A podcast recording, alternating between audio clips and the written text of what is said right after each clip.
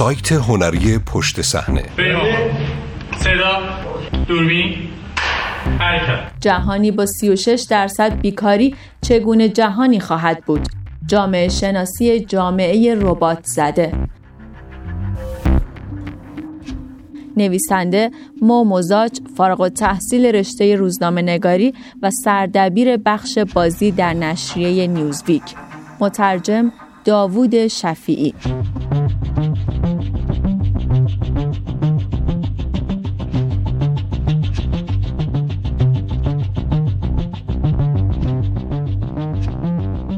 از ابتدای قرن بیستم و از همان روزهایی که ماشین بخار اختراع شد، انسان با مسئله جایگاه ماشین در زندگیش و جایگاه خودش در میان ماشین‌ها دست و پنجه نرم می‌کرد.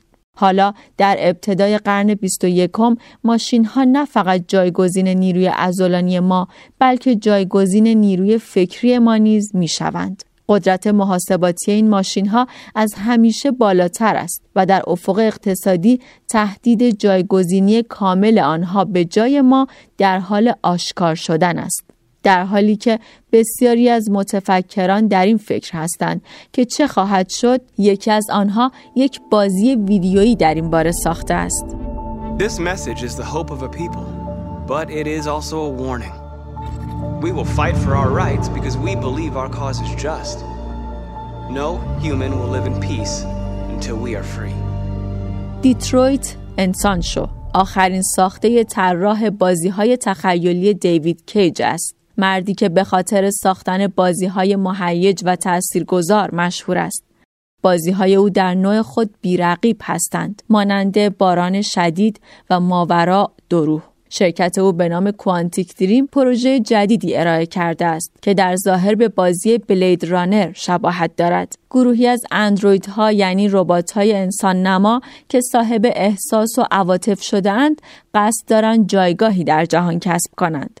اما برخلاف بلید رانر و بسیاری از داستان‌های شبیه به آن در ژانر علمی تخیلی، بازی دیترویت انسان شو بر اعمال غیر انسانی ما تاکید دارد و این بار برخلاف معمول ما انسانها را متجاوز و شرور نشان می‌دهد و نه قربانی.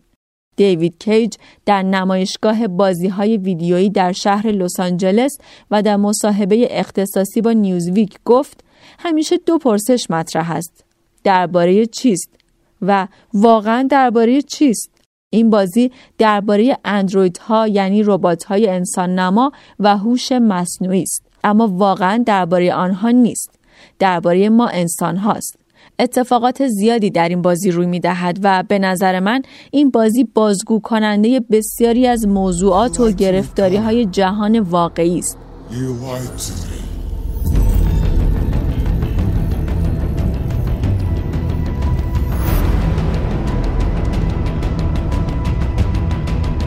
My name is Connor. This is our story.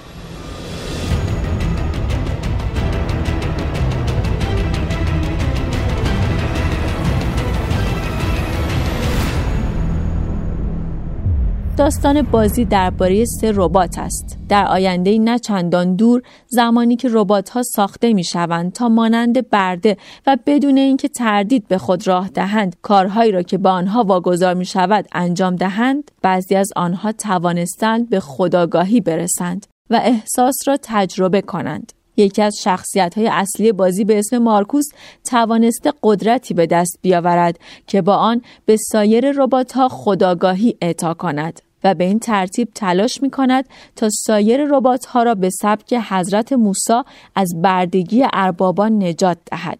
شخصیت اصلی دیگر، کارا، با مارکوس همراه می‌شود تا او را در این مسیر یاری کند.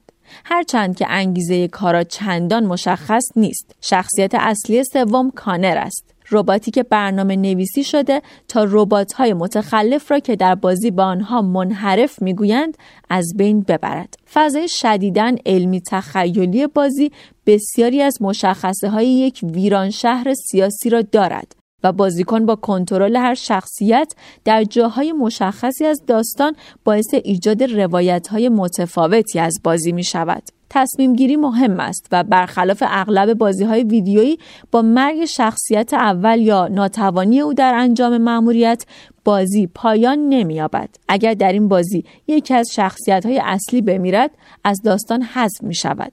اما تا زمانی که یکی از سه شخصیت اصلی زنده بماند، بازی همچنان ادامه می‌یابد تا به یکی از چندین پایان ممکن برسد.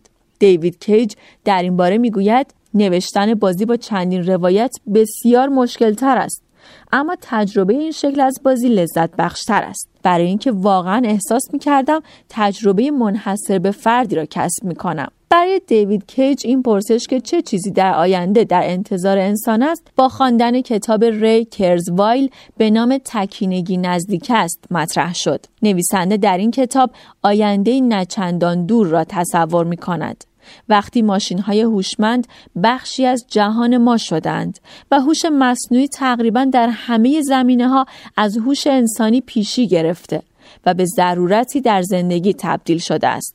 حالا اینکه ربات‌ها خودآگاهی دارند یا نه بحث دیگری است.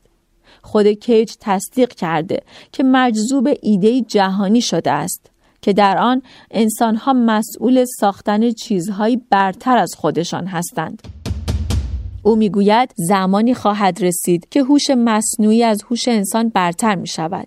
نمودار تکامل هوش انسان خطی صاف است، یعنی اینکه ما باهوشتر نمی شویم، اما هوش مصنوعی نمودار نمایی دارد. در آینده این دو نمودار به هم برخورد خواهند کرد و هوش مصنوعی پیشی می گیرد. پرسش این است که پس از این اتفاق چه باید بکنیم؟ واقعا چه خواهیم کرد؟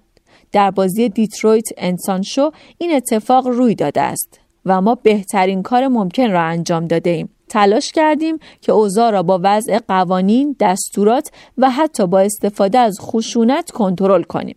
ربات‌ها دارایی ما محسوب می‌شوند. آنها محصولات ما هستند. پس سزاوار و شایسته رفتاری برابر با انسان نیستند. خود دیوید کیج نمی‌تواند چنین چیزی را یک جهان خیالی علمی تخیلی ببیند. او متقاعد شده که رویداد رخ خواهد داد و این بازی را ساخته که به خودش و دیگران نشان دهد چه در انتظار بشر است و چگونه باید با آنچه غیر قابل اجتناب است کنار آمد.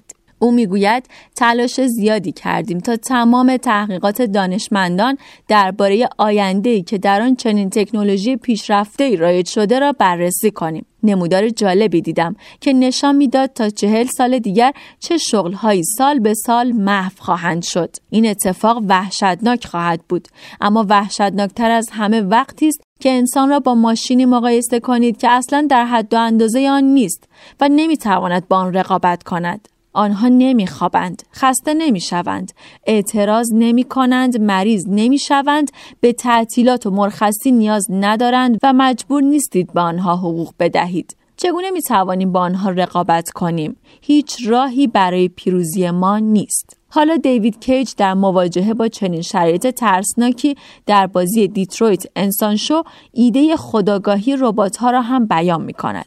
در جهانی که حدود 1/3 از افراد جامعه به دلیل وجود ماشین‌های خودکار بیکار شده‌اند، عکس‌العمل مردم در برابر ربات‌هایی که برای به دست آوردن حقوق مدنی اعتراض می‌کنند چه خواهد بود؟ چه روی خواهد داد اگر ما ماشین‌هایی بسازیم که ادعا کنند انسان هستند؟ دیوید کیج می‌گوید پرسش مهم این است که آیا روزی خواهد رسید که ربات‌های دارای هوش مصنوعی آنقدر پیشرفته شوند که صاحب خودآگاهی شوند؟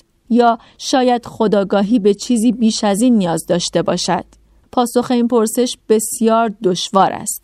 و اما پرسش دیگر، آیا مرزهای انسانیت ما آنقدر وسیع هست که ماشین‌ها را نیز شامل شود؟ برای یافتن پاسخی برای این پرسش می توانید بازی دیترویت انسان شو را در کنسول پلیستیشن 4 بازی کنید. سایت هنری پشت صحنه Behindthescene.ir